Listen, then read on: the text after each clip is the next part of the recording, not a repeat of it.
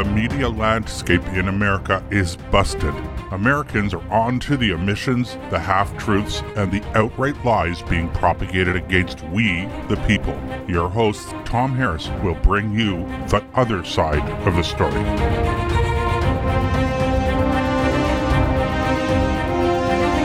Listening to President Biden and his Energy Secretary, Jennifer Granholm, one might get the impression that the nation will soon be powered mostly by wind and solar energy.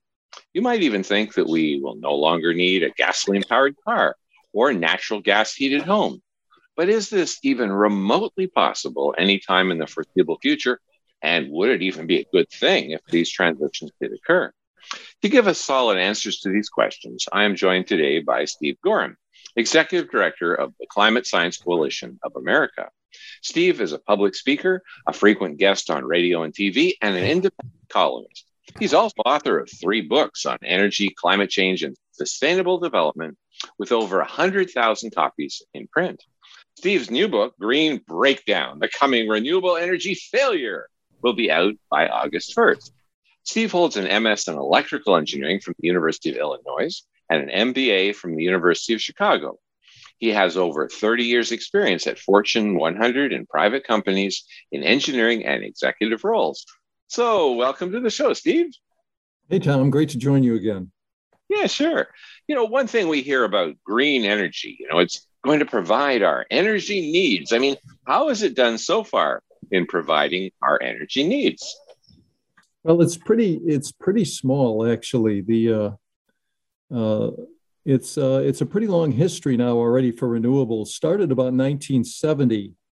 At that time, the world was worried about two big issues. Uh, one was air pollution and water pollution as well, and then the the oil shocks of the 1970s, the 73 oil embargo, the Iran uh, oil shock in 79, got nations thinking about how they could use other forms of energy, uh, like wind and like solar, to serve our energy needs. Those first two drivers of renewables were solved along the way. Our air, for example, in the United States, probably Canada as well, uh, pollutants are down about 80% since 1980 now, and probably down uh, about 98% since the 1950s. That's really important. I think people got to hear that again. How much has pollution gone down in the last few decades? Yeah, it's it's an it's a very unknown story. But if you take uh, the EPA data for the, their uh, six uh, criteria pollutants, it's down more than 80% since 1980. And that's after a number of years when uh, coal furnaces were uh, replaced by natural gas in the 50s, 60s, and 70s. And so that issue has been pretty well resolved. And then the same thing with the oil and gas issue. Geologists developed hydraulic fracturing. Many thought we were getting to peak oil by about uh, 2005, but we've gone well past that. And global reserves today are, are bigger for oil and gas than they were in the 1970s. Peak oil is probably 100 years or, or more away. So the first two big drivers of renewables have been basically solved long before we had significant amounts of wind and solar. But then the world grabbed onto this man made climate change issue and decided that carbon dioxide was a pollutant that we were going to have a dangerous global warming. And so uh, the world has gone all in for wind and solar, and now more recently, uh, wind, solar, and biofuels, I should say, and more recently, uh, hydrogen fuel and carbon capture and storage. And the, with the goal to get to net zero by 2050, which means uh, emissions are very low, and whatever we do emit, we try and capture. But as you say, hasn't done a lot for us. If you look, for mm-hmm. example, over the last 30 years, the United Nations formed the Intergovernmental Panel on Climate Change in 1989. Uh, 40 nations plus the European community signed the Kyoto Protocol Treaty in 1997, agreeing to reduce emissions. We built more than 300,000 wind turbine towers, but a very, very small part of, of our uh, electricity has been uh, provided by wind and solar. I think it's about 4% globally of our energy for, for wind, less than 2% for solar. And oil and gas and coal are still providing about 80% of our energy, same as it was back in about uh, the 1990s. there hasn't been much of a gain really, despite probably four or five trillion dollars spent at this point in time. I mean, what happened? Hydraulic fracturing was invented, if you will. That's part of it. Uh, hydraulic fracturing and horizontal, horizontal drilling, where geologists and petroleum engineers could get natural gas and petroleum from shale fields.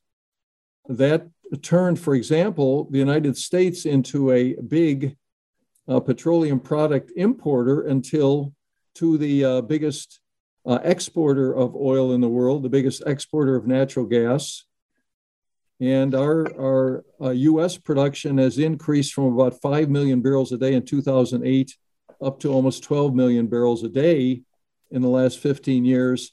And then all over the world, they're discovering uh, other fields as well, offshore and other places. And so we, we have uh, lots of oil and gas, but we have many folks saying we can't drill anymore.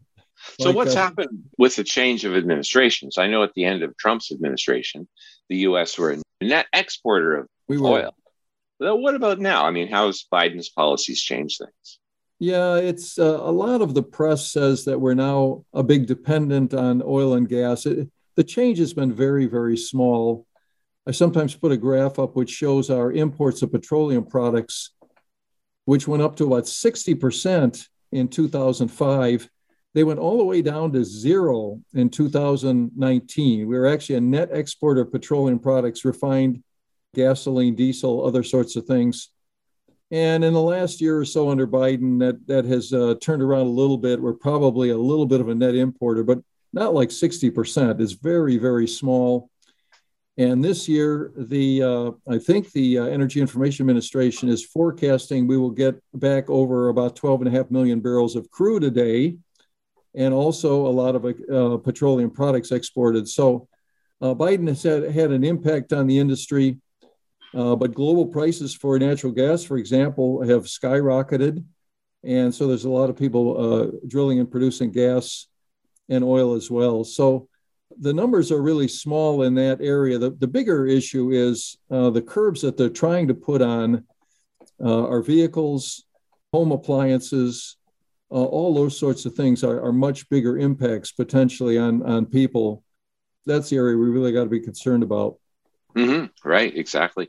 I'll put up on the podcast the graphs that you sent me because it really shows wind and solar are really pretty trivial contributors in comparison with fossil fuels. There's a graph you're looking at that I like to call the energy mountain. Mm-hmm. Uh, global energy consumption has tripled since 1965. Mm. And it's actually accelerated since the year 2000. We're using more and more energy. And if you plot on that the amount of wind and solar, it's, it's way down a little tiny in the corner. yeah. Uh, we have never had a single year when the addition of wind and solar and other renewables has equaled the global increase in demand for energy. Every year we add about a United Kingdom of additional energy consumption, and, and renewables have never been able to account for the increase let alone replace our traditional forms of energy. So we're a long, long way from this transition that everyone is calling for. Mm-hmm. And yet I hear people saying, oh, well, China's, you know, pushing ahead with wind and solar power.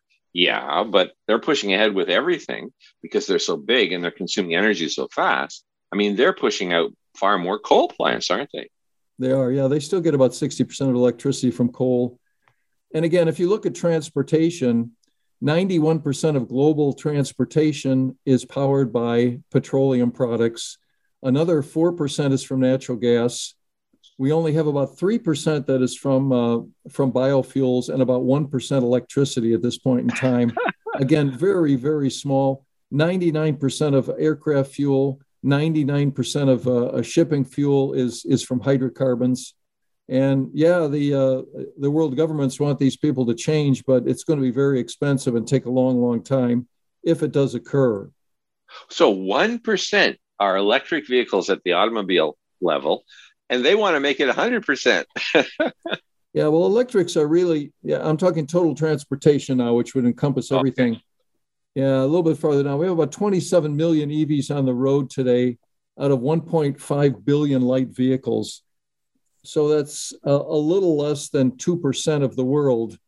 Last year, the sale of new vehicles, new light vehicles, was about 13% of the world. A lot of that was in China. So there, was, there were quite a few sold, and they are penetrating world markets. But I think we're about to see a speed bump here. uh-huh. We're seeing it in Europe. Demand is down quite a bit. Germany cut all their subsidies. In the UK, it's now more expensive to charge in your at your house in your garage than to buy petrol. Uh, so uh, when things are very very small, they can grow easily. You know, a guy gets a second car or somebody likes electric vehicle. But once you start to get into a sizable penetration, you run into all sorts of problems with uh, waste, with charging stations, with the issues that people don't like, uh, remote charging at night uh, in an unsupervised area, cold weather issues. And so I think we're going to see a little bit of a speed bump for, for EVs. The penetration is going to slow down. So going from 2% to 100% uh, over the next, what, 27 years, is that even remotely realistic? That's what a lot of people are pushing for. My guess is about 15 to 20% still a big market from one and a half to three billion vehicles on the planet of the earth by 2050 that's a you know about a 400 500 million market for evs pretty big but boy i'll tell you if these automakers are planning on doing all evs they're in for a rude shock. Ford just lost six billion dollars on their ev business last year. And i think gm was losing something like $60000 per ev that they produced. So it's going it's going to be very very ugly, and that is if the market holds up. If the market slows down, uh, it's going to be very very tough for many companies. One thing Michael Moore did in his film Planet of the Humans, he yeah. showed that when you actually count how you make electric vehicles, in particular the batteries, how you make wind turbines, how you make solar panels, that they were in fact really, really dirty. And I guess another component is land use. I mean, how does these so-called renewable energy sources compare with traditional energy sources for land use? We need to ask your audience to think about which is more environmentally friendly, a a power plant that uses one unit of land to put out one unit of, of electricity, or one that uses 100 units of land to put out one unit of electricity?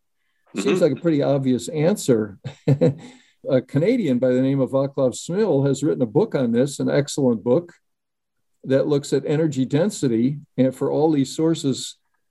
And if we set nuclear at about one unit of land for a unit of energy, natural gas would be at about 0.8, coal about 1.7 but the renewables all come up much, in much, much higher. Solar, 119 units of land for one unit of energy. Oh, wow. uh, wind, wind between 50 and 835, uh, 50 times as much if you only count uh, the pad for the wind turbine tower and the roads. But if you cover the entire landmass, it's 835 times as much land. And biomass uh, wins the prize 1,500 units of land for one unit of, of electricity. A study was done uh, by the uh, Princeton University in 2020 called Net Zero America. And Princeton is a renewable energy fan. But they pointed out if we were to go from 10% to 50% wind and solar, 10% is about what it was in 2020, to 50%, it required 228,000 square miles of new land. and oh, that's wow. bigger than, than six Midwestern uh, states in the United States. So this really is not going to happen. There's going to be issues with, with uh, land use and transmission. A lot of people are going to oppose these big land grabs. But nevertheless, we have people that think this is possible. I heard a great analogy the other day. Somebody said, uh, This is like uh, jumping out of an airplane and hoping someone's going to invent a parachute on the way down. You got to invent it. well, that's what a lot of these folks think. Uh, so, land is a real big issue. Another one is intermittency, of course, the Achilles heel of renewables. If you if you have solar, it doesn't provide electricity at night, and if the clouds uh, roll over, uh, you lose about half your output. And if it snows and covers your your solar panels, you lose it all. Uh, not very good in the winter. Uh, wind output is very erratic. Wind can generate up to uh, maybe offshore 35% of their uh, nameplate capacity but that wind can disappear in a couple hours, a half a day. So it's very, very intermittent. And we today, people are used to always on electricity systems. Nevertheless, they think they can go 100% wind and solar and still achieve a reliable electricity, and that is not going to be possible. Just to back up a little bit, why yeah. are governments and the media continuing to promote green energy if it's only going to lead to a disaster?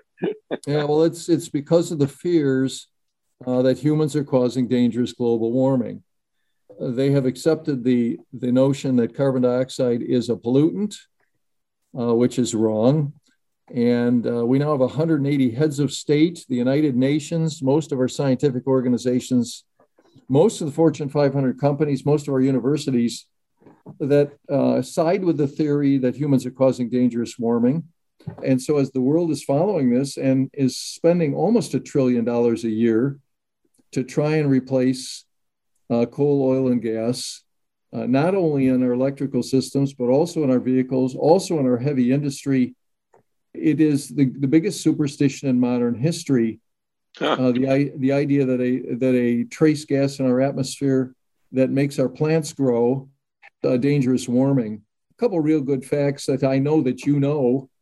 The first is we've only had 1.2 degrees Celsius of warming since 1880 in 140 years, very, very small. The second is that uh, current temperatures are not abnormally warm. If you look over the last 10,000 years, we've had several multi century long periods when it was warmer, naturally warmer than today. And those were during times when there was effectively zero emissions from human society. So the whole theory is very, very tenuous. And we're going to find out in the next two or three decades uh, that the theories are wrong and we're not causing dangerous warming. Mm-hmm. I hear a whole spectrum of estimates as to how much global warming we're causing by our CO2 emissions. Yeah. I mean, some people some people say no. We have people like Chilingar at USC even saying it's causing cooling, but uh, some people say it's going to be a catastrophe. Then you have the lukewarmers. Patrick Michaels was a lukewarmer. He thought, yeah, there's yeah. going to be warming, but it's not going to be catastrophic. Well, where do you fall on that spectrum? Well, I'm on the more conservative end. I think I think that that even the rise in atmospheric CO2 is caused is driven by natural factors. There, there's a law that most people don't know, but if you're a chemist, you know, called Henry's law.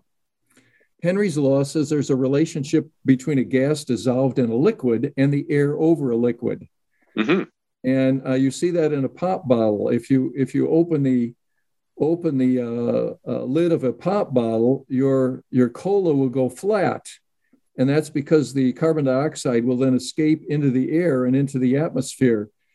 So picture this, we have so if if the amount of CO2 in the atmosphere is related to the amount in the oceans, today we have 50 times as much carbon dioxide dissolved in the ocean as we do in the atmosphere. Much much larger than what's in the atmosphere. And the oceans are always exchanging carbon dioxide, they're releasing it into the atmosphere and absorbing it. And so we have this interface. Uh, the atmosphere is about five miles thick. And on the horizontal axis, the, the interface to the oceans is on the order of 10,000 miles or so. mm-hmm. And right. so we have this interface. And the, the proponents of the theory of man made warming don't believe in Henry's law. They say, well, they invent things like a buffer layer and a lot of other things. And they say, we're not getting this exchange in CO2. But I think it's basically impossible for us to double atmospheric CO2 because we'd be changing that 50 to 1 ratio between the oceans and the atmosphere. And so uh, this rise is being dri- driven by the atmosphere, in my opinion, not the very tiny amount that in- industry puts out relative to what's going on in nature. Uh huh. And, and isn't it true also that as the oceans warm, they outgas, and that therefore could be the cause of the CO2 increase? Is that the oceans gradually are warming? Uh, that could be, but if you look at the if you look at the numbers and the formulas, there's not enough temperature rise to cause the rise we're seeing in CO2. I think there's some biologics involved too. You know, we have uh, the oceans filled with plankton and animals and all sorts of things.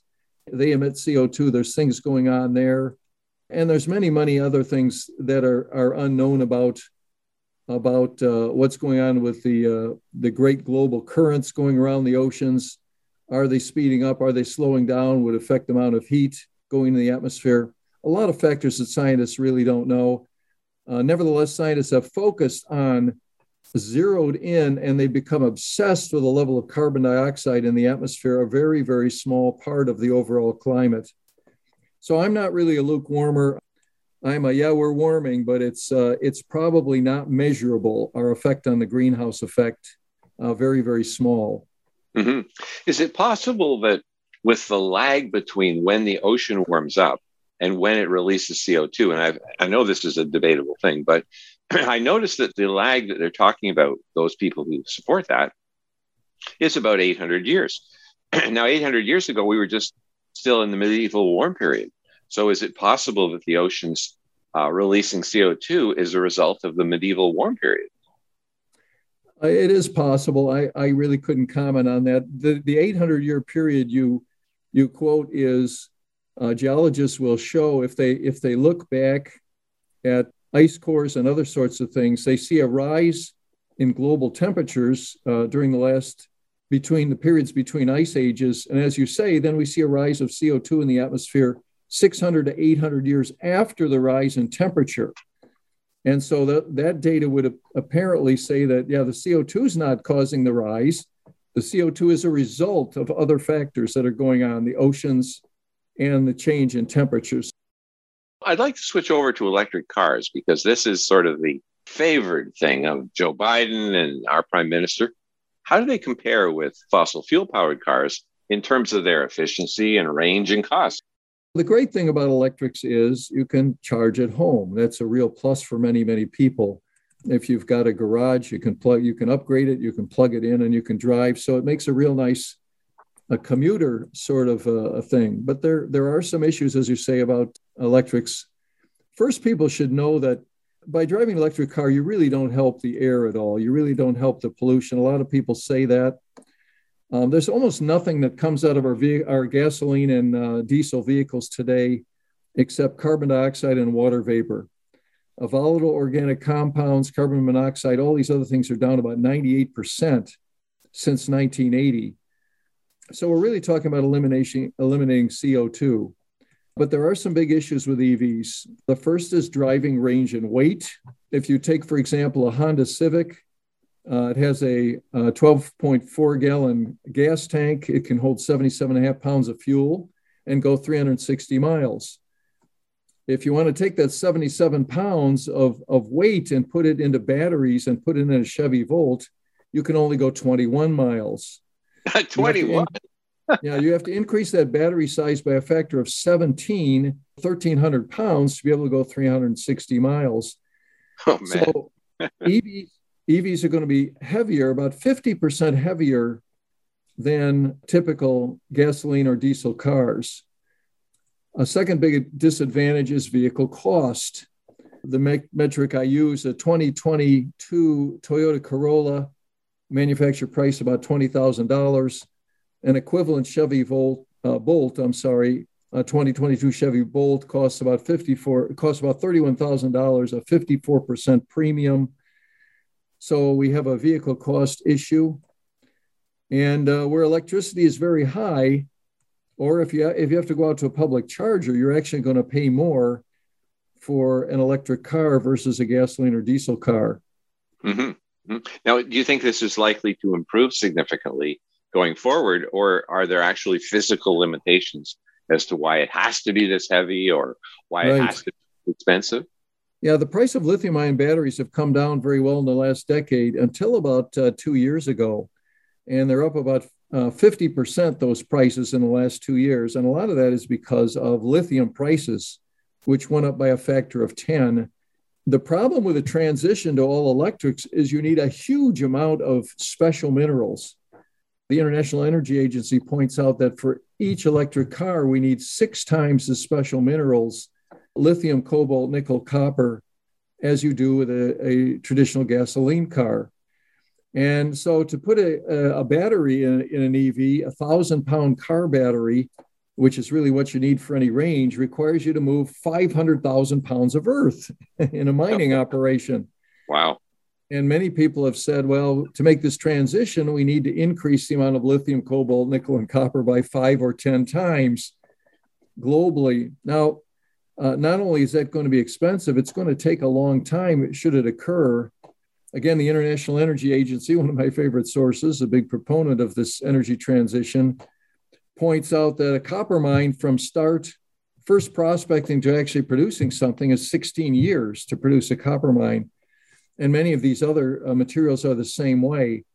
So this is going to keep pressure on the prices. It's going to keep the price gap for a long time between electric vehicles and uh, diesel and uh, gasoline vehicles. Mm-hmm, mm-hmm. And I guess the pollution produced when you're having huge amounts of mining and processing of earth, that's surely going to be even worse than what we'd see with any fossil fuels.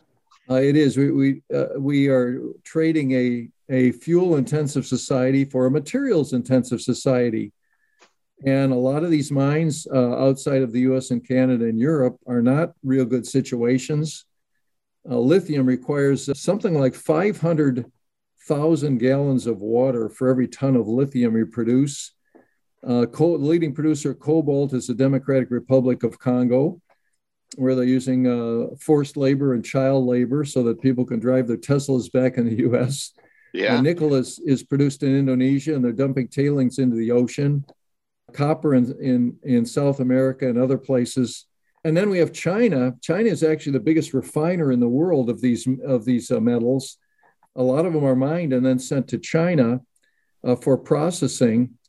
And so, uh, what US uh, and Europe is doing by pushing this transition is becoming dependent upon China which is maybe not the best thing right now, considering the uh, the issues that we have. So uh, yeah, there's a lot of issues with the mining of materials for electric vehicles. The world needs to come to grips with that that trade off. Mm-hmm. Yeah, exactly. We have to go for a break now. My guest today has been Steve Goreham, Executive Director of Climate Science Coalition of America. After the break, I'm going to ask Steve what he thinks about Ottawa's claim, the city of Ottawa, that they can have electric vehicles without any human rights abuses, without any environmental issues. I'm going to ask him about that because I kind of doubt that's even possible. So come back after the break. The pandemic may be over for some, but millions of Americans are needlessly suffering from the long haul effects of toxic spike protein from COVID 19 and the vaccines. You've heard Dr. Peter McCullough and his team at the Wellness Company discussed the harmful effects of spike protein in your body, and now they found the solution the miracle enzyme nattokinase. Their spike support formula contains nattokinase, the most compelling and scientifically supported approach to safely clear spike protein out of the body. What's more, spike support is optimized with other all natural, non GMO ingredients, like dandelion root, to help prevent spike protein from binding to your cells Everyone should take daily spike support so you can feel your best. America Out Loud listeners can go to OutLoudCare.com today and use code OUTLOUD for 25% off your first order. Whether you're an independent, a Democrat, or a Republican, one thing remains true airborne viruses love us equally. You've all heard Malcolm and the great Dr. Peter McCullough talk about the advanced nasal solution Cofix RX. Cofix is made in the USA and recommended by thousands of doctors and pharmacists nationwide. Spray goodbye to colds and flus with a Cofix nasal solution cleanse. That's cofixrx.com. Save 20% by using promo code OUTLOUD at cofixrx.com. These days, every time you turn on the news, it seems like there's a new threat to your health. Maintaining a strong immune system has never been more critical. Advanced Nutrition Company, Healthy Cell, created Immune Super Boost to help you strengthen your immunity. Unlike other supplements that don't work, Immune Super Boost is not a pill. It's a gel you swallow with ultra absorption of science backed nutrients proven to support immunity, like vitamin C, D3, zinc, elderberry, and echinacea. These physician formulated gels come in a small gel pack. Tear off the top and shoot it down, or mix it in water. Boost your immunity. Go to healthycell.com and use limited time code OUTLOUD for 25% off your first order. Risk free. Love it or your money back. Guaranteed. Healthycell.com code out loud. Healthycell.com code out loud.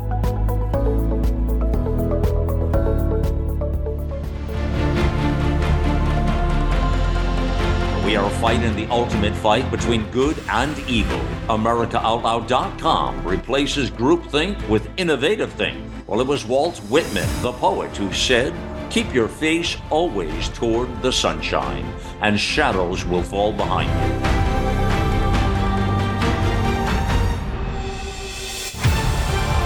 America Out Loud Talk Radio. The liberty and justice for all. So I'm back with Steve Goreham, Executive Director of the Climate Science Coalition of America. Steve's new book, Green Breakdown, The Coming Renewable Energy Failure, will be out by August 1st. So we really look forward to that. Now, Steve, we were at a council meeting just recently when one of the counselors answered the question about whether or not there were environmental and human rights abuses in the making of the electric vehicles that Ottawa wants to convert to. And just for our listening audience, I'll play the recording of what he said. So for the uh, the person who asked the question earlier about uh, the, uh, the, uh, the, the ethical mining of batteries for electric buses, so I got that question, like I said, from a constituent. I got an answer from someone at OC Transpo. I'll read the answer. Uh, the procurement of OC Transpo's current electric buses were in accordance with the city's general terms and conditions, which includes ethical purchasing to ensure minimum labor standards and prohibits child labor or forced labor. Furthermore, future, future procurements of buses will also ensure that ethical purchasing, including prohibiting child labor or forced labor, is considered into any resulting awards of contract so, Steve, do you think what he just said is realistic? Can the city of Ottawa actually buy environmentally friendly, non child labor, you know, no human rights abuses? Can they really get electric vehicles that will actually fill those criteria? Yeah, I'm, i would question that as, as I don't think he's going to be able to find the volumes of materials from the United States or from Canada uh, for these cars. Again, as we discussed earlier, uh, much of lithium comes from from uh, South America. They have big pollution problems with their mining, copper as well, cobalt from the Democratic Republic of Congo. The uh, rare earth elements. There's a place called Rare Earth Lake in China where where that's a big producer, and and the soil all the way around this lake is is highly polluted.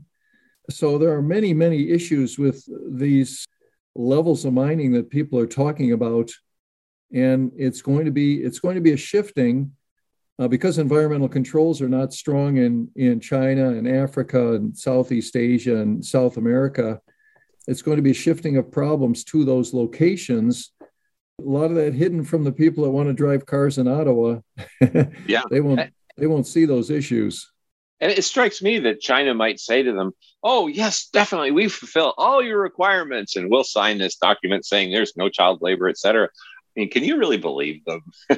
well, you know, China is a, is not an open media society, but there's a lot of talk about folks of uh, different races being oppressed in China, being forced to work in mines and other sorts of things. And I don't think we see that, but it, but it is a real factor. So uh, you know, it's a very tough situation. Every source of energy, every uh, source of technology has environmental drawbacks. Uh, we're now killing uh, something like a million birds a year in the United States, and and probably as many bats. And the uh, U.S. government has given exemptions to these uh, the wind turbine co- uh, companies. They kill they kill eagles, which are protected species, and there yeah. there doesn't seem to be any penalty. Yeah. So yeah. so it's it's unfortunate, but you know this is all sacrificed on the altar of man-made global warming, and and therefore any sort of environmental other issues we have to ignore. Whales is another one off New Jersey I think Patrick Moore just came out and said he thought that the sonar surveying by wind companies of the bottom of the of the ocean there was disrupting what the whales usually do with their sonar. Uh, mm-hmm. And so a lot of them are washing up on shore. We don't really know the cause of that, but it, it, in the old days, uh, Greenpeace and a lot of others would be out uh, up in arms about uh, whale deaths, and they all seem to have been very, very silent on what's going on now, unfortunately. Yeah, I've heard that since whales see, so to speak, with sonar, that when they pile drive right into the ocean bottom, this is, causes huge amounts of noise, and of course, which spreads much farther, transmits much farther in water than air. They said it would be like flooding our environment with magnesium flares. You know, hmm. I mean, it, it literally blinds them from a sonar perspective. Huh. Yeah, that would be another factor. But just the they're using a, a, sonar to ping the bottom right now to map it for these wind turbines, and and so that's a you know directly what the whale would affect the whales directly. Uh, yeah. Uh, at least those are some of the theories. Yeah, and the Altamont Pass in California, the wind farm there, it's not really a farm, but it apparently kills 116 golden eagles every year. And it's yeah. been doing that for several decades. Once again, they get kill permits for these sorts of activities. I'd like to switch back over to EVs. I had a question. Yeah. Canada, you know, our typical average temperature here, let's say in February, is maybe minus 15 or something. Uh, Celsius, yeah yeah, sometimes down to minus 30 Celsius. We occasionally get down to minus 40. I mean, would you want to have an electric vehicle at minus 30? No, absolutely not. I've talked to many people. EVs are not for cold weather. At 30 degrees Fahrenheit or, or just about zero Celsius, you lose 20% of your driving range. And then at about 10 degrees Fahrenheit, which is probably something like, I don't know, minus 20 Celsius, EVs literally will not charge outside. You can't, unless you have a heated garage, you're not going to be able to charge those. So, for all the people that don't have a heated garage in Canada, they will not be able to drive from uh, December through February. I'm in Chicago. I've got a garage. I've got a three car garage. I've got a heater in it, but I don't want to heat it all winter. That would be very expensive yeah. just so I could charge a vehicle. Mm-hmm. I mean, it doesn't, the, the problem with all this is this mandate thing that we all have to get rid of internal combustion engine cars. And by the way, we have uh, in the United States right now, the EPA is basically making it impossible for automakers to produce a line of gasoline or diesel cars anymore. Huh. They have res- they have restrictions both on the emissions of carbon dioxide per kilometer and the miles per gallon that you have to achieve. And those current regulations that they've set up and that they're tightening is going to make it impossible for any car company. So far, they've been able to do it with mix of hybrids and with exemptions and other things, but those days are disappearing. So, uh, you know, it, it's just going to be a real, a real tough problem. Mm-hmm. Another issue too. I, I, uh, I sent you an image of a car, a, a Tesla on fire. Just happened this week in Elk Grove guy was driving and his car started to, to vibrate and he stops and gets out and the thing bursts into flame huh. and uh, uh, and they just let it burn they let it burn for six hours because there's no way to put these out and he said you know he's just thankful that his kids weren't in the back seats because they wouldn't have gotten out of the car and so there's a customer loss again when things are small and uh, people use them for specialized needs they can grow very fast. But as soon as you get to the general population, people don't necessarily want EVs. And we well, these governments want to force you. You've got to have one. We're not going to let you drive anything else. And we all think we can control the temperature of the planet if we do that. I mean, that is that yeah. is the definition of superstition. Yeah, for sure. Now, uh, people who support EVs would say, "Oh, yeah, but you know, one car burning out of millions. I mean, this is so in comparison with a gasoline powered car, do you think EVs are more fire dangerous? I do think they are. A gasoline car, if you're a safe driver, most gasoline fires occur after collisions. You know, if you if you uh, you run into another car, you're on the side of the road and your car starts to burn, but an EV can just go burn up. By the way, I've seen, uh, and you probably too, you can find some pictures online of electric buses that have ignited uh, there's there's one from China where you see people are just jumping out of the bus and the whole bus is burning. I saw another one in, in Paris where this has occurred. Oh, I saw we, that. Yeah. We have some we have some proponents like our our uh, our vice president Kamala Harris who's gushing about electric buses. But uh, Lord God forbid that we have one of these go up with 20 or 30 kids in the in the bus. So oh, I yeah. tell my family uh, don't let your kids get on electric buses. You know, don't mm-hmm. don't go through that sort of thing. There, there are many many cases. A guy was asleep at night. His car is up in a parking garage, and the thing just just ignites and it burns a bunch of cars around it. These things can't be controlled by drivers, unlike other fires. I just think it's it's uh, something that's going to have to be solved, and and uh, it's a it's a big problem waiting to happen, unfortunately. So people making decisions today, politicians, forcing people to take EVs, I mean, essentially they're going to be liable for a lot of future problems. They will be to the voters. We have a lot of exemptions for uh, for public officials. They can't be sued for, for a lot of different reasons. But uh-huh. but you know, I think eventually electric cars have their have their purpose. There are some people that are going to use them. They're very good for short distances. Um, if you can charge in the garage, they'll probably solve most of the fire problems. My wife and I have two homes. We have uh, to be near the grandkids and family. We've got one in Virginia Beach, one in Chicago, 925 miles away. And we have driven that uh, that 925 miles in a single day. My wife doesn't like to let me do that anymore, but uh, you know, an EV would be great for the first 300 miles, but then you'd have to charge for an hour to do another 100 miles and you'd have to charge for another hour to do another 100 miles uh, you just if you want to travel any sorts of distances you just uh, you can't do it with an ev another thing is these these unsupervised charging locations. Um, you know you ought to ask is your wife going to want to go, go in the dark where that's unsupervised? I don't think so. There's you know there's going to be a lot of folks that don't want to do that. And uh, we also have issues with people running around cutting off the cables at Tesla places right now for the copper, because again, oh, they're unsupervised. so there's a lot of things that need to shake out here mm-hmm, uh, in the whole EV market. Yeah.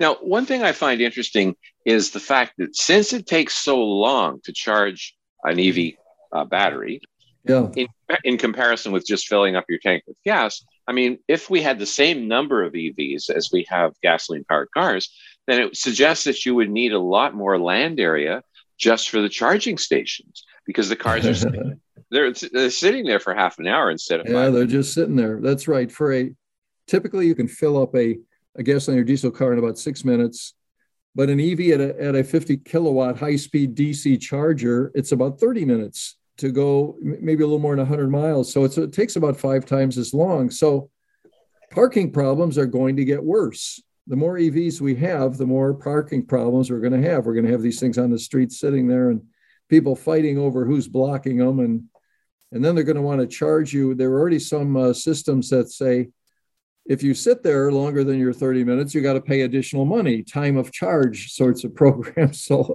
yeah, lots and lots of issues. Mm-hmm. Now, Jay Larry used to feel, and Jay was, of course, the co host of the show and the primary driver of the show. He passed yeah. away, fortunately, just uh, back in January.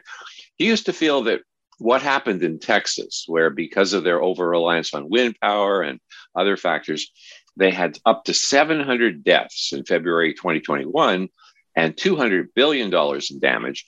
He felt that that kind of scenario would have to happen over and over and over across the Western world before people woke up. I mean, are you that pessimistic, or do you think that we can yeah, I, I, think that is going to happen in a number of, of cases. I don't know if we'll have the same number of deaths. Uh, the the uh, whole Texas thing was an interesting thing because, well, let me just answer your question first. I think New England is a primary candidate right now.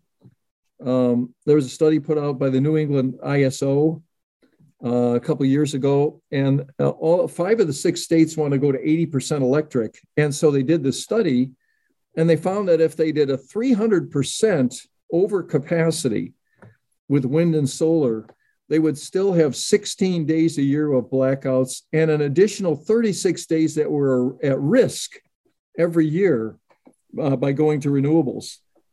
Uh, we're going to see this around the world. Australia has no nuclear plants, they have only 6% hydropower. And so when they go replace all that coal and, and gas, they're going to have nothing there that is going to keep the lights on. Uh, and you can't build enough batteries. There are very few places where, where you can go anywhere close to the amount of renewables people are talking about, except again, possibly Canada, because you get 60, 65% from hydropower then you can get up, up cl- close to all renewables. But otherwise, uh, yeah, unfortunately, we're going to have to go through these blackout periods with all the impacts. Because mm-hmm. the city of Ottawa wants to get rid of all fossil fuels and go almost 100% to wind and solar power. And that gets a lot colder than New England. So we're going to likely have many, many days of blackouts, right? If we did. Yeah, and a, and a big change is not only the EVs, it's it's a switch to uh, to electric appliances. The New England ISO study found that that was about twice as big of an energy demand as the electric vehicles. You know, Steve, right now I'm having to plug in my, I guess it's a lithium battery in my cell phone. The phone's not an S8. And I find two things happen. First of all, the battery is decaying very quickly. And now, you know, it, it's a problem. The other thing is, I was out walking the other day when it was oh, about minus 20 Celsius. It was pretty cold. And I was talking to my sister, and suddenly, bam, the phone goes off. And so I got home. I thought I was out of power. And I went to charge it up. And a little indicator came up saying, cannot charge at this temperature. So I had to wait. I had to wait till my phone warmed up. I don't know if it was out of power or not, but I couldn't even charge it.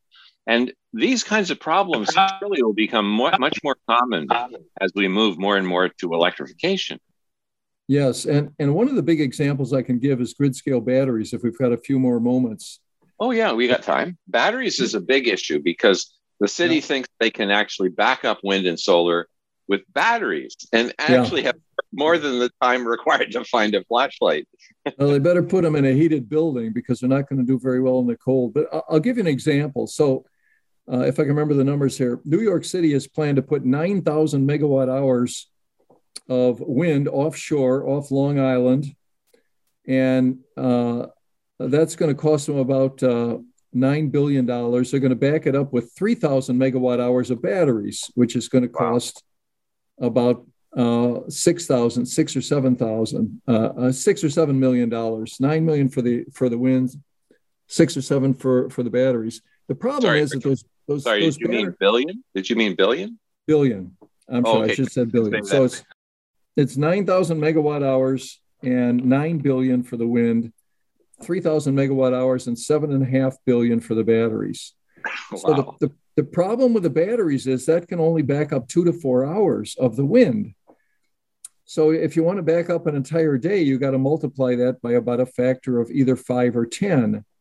So you're, you're talking about 45 to 90 billion.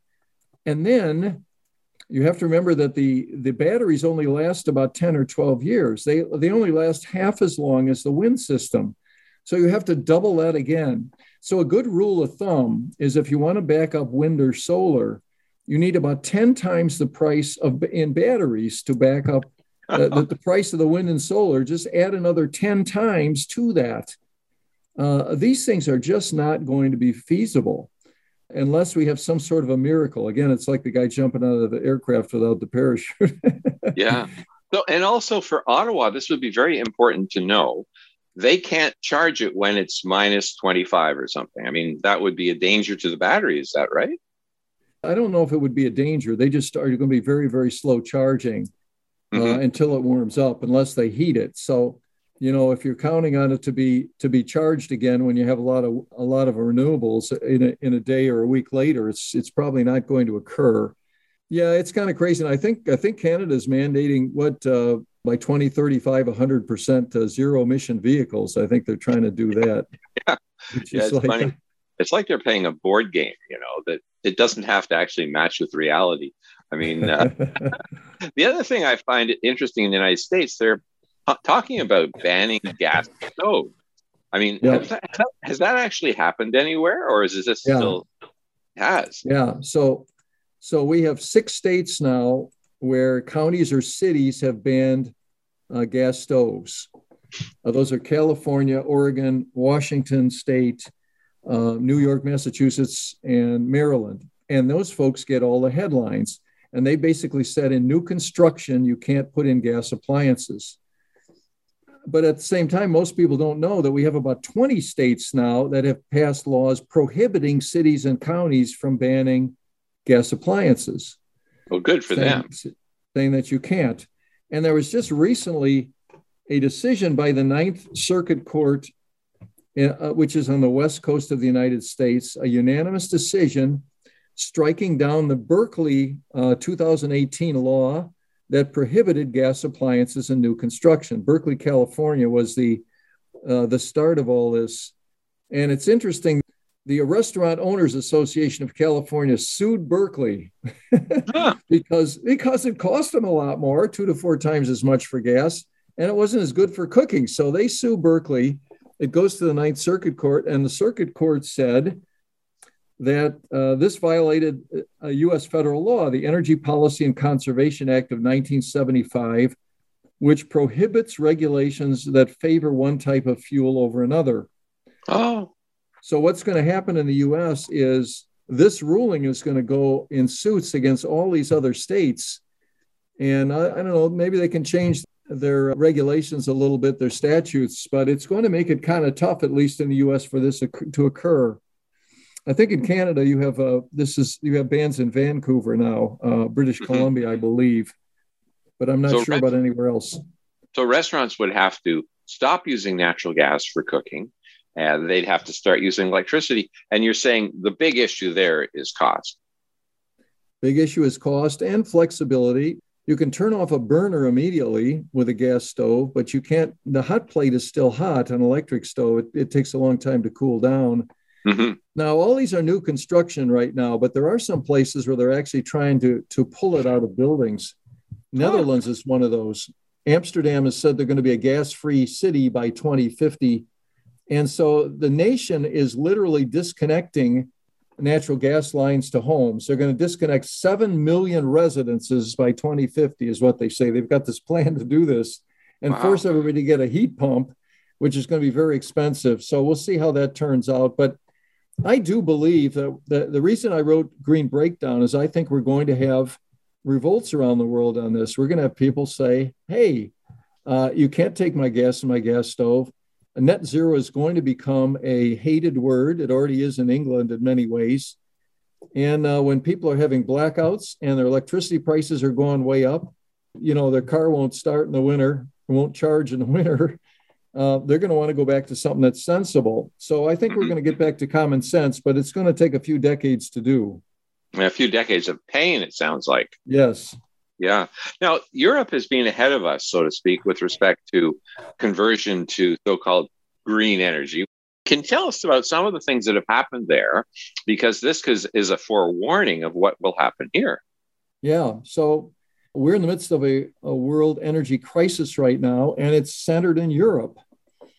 Um, for many, uh, for about 15 or 20 years now, Europe has uh, become increasingly uh, dependent upon renewables, intermittent renewables, and natural gas. Uh, they closed 100 nuclear plants, mm. something like 34 in England and 30 in Germany. They also, 23 nations took pledges saying we weren't going to use coal anymore. And so they became very dependent. And then in, in the year of 2021, we had a very low wind year in Europe uh, electricity from wind was down 20 or 30% in England, Germany, and France, and probably most of the rest of the continent. And so they burned gas all summer. And by the end of, the, of 2021, the stocks were very low. And so the price of natural gas went up by a factor of five. And this was two or three months before uh, the Ukraine invasion. Then, with the Ukraine invasion, it, it skyrocketed. I, I, just looked, I look pretty much every day on what the price is it's still up about uh, two and a half times from what it was two years ago for natural gas. Wow. Electricity is is up about four times what it was, and so we've this has been a tremendous uh, problem for the citizens of of Europe. Uh, gas bills are very very high. Uh, they're putting wood stoves in, in in the schools in Hungary because uh, to keep to reduce the amount of gas. Yeah. And the uh, there's a Swiss minister has who has said uh, you need to shower with a friend instead of showering on your own. And they've set uh, temperature regulations for all the businesses and homes, saying you can't be lower than I think it's 80 degrees Fahrenheit, whatever that is Celsius, uh, in the summer, and you can't be higher than 67 Fahrenheit, whatever Celsius that is in the winter. And and so uh, all of these things are impacting the people in Europe but but the uh, the leaders there still are saying they're going to stay the course, stay the course. None of them have renounced green energy, but their actions are showing something different. Uh, Germany has restarted 27 coal-fired power plants in the last oh, year. Wow! And Europe's Europe's coal consumption is up 20 percent.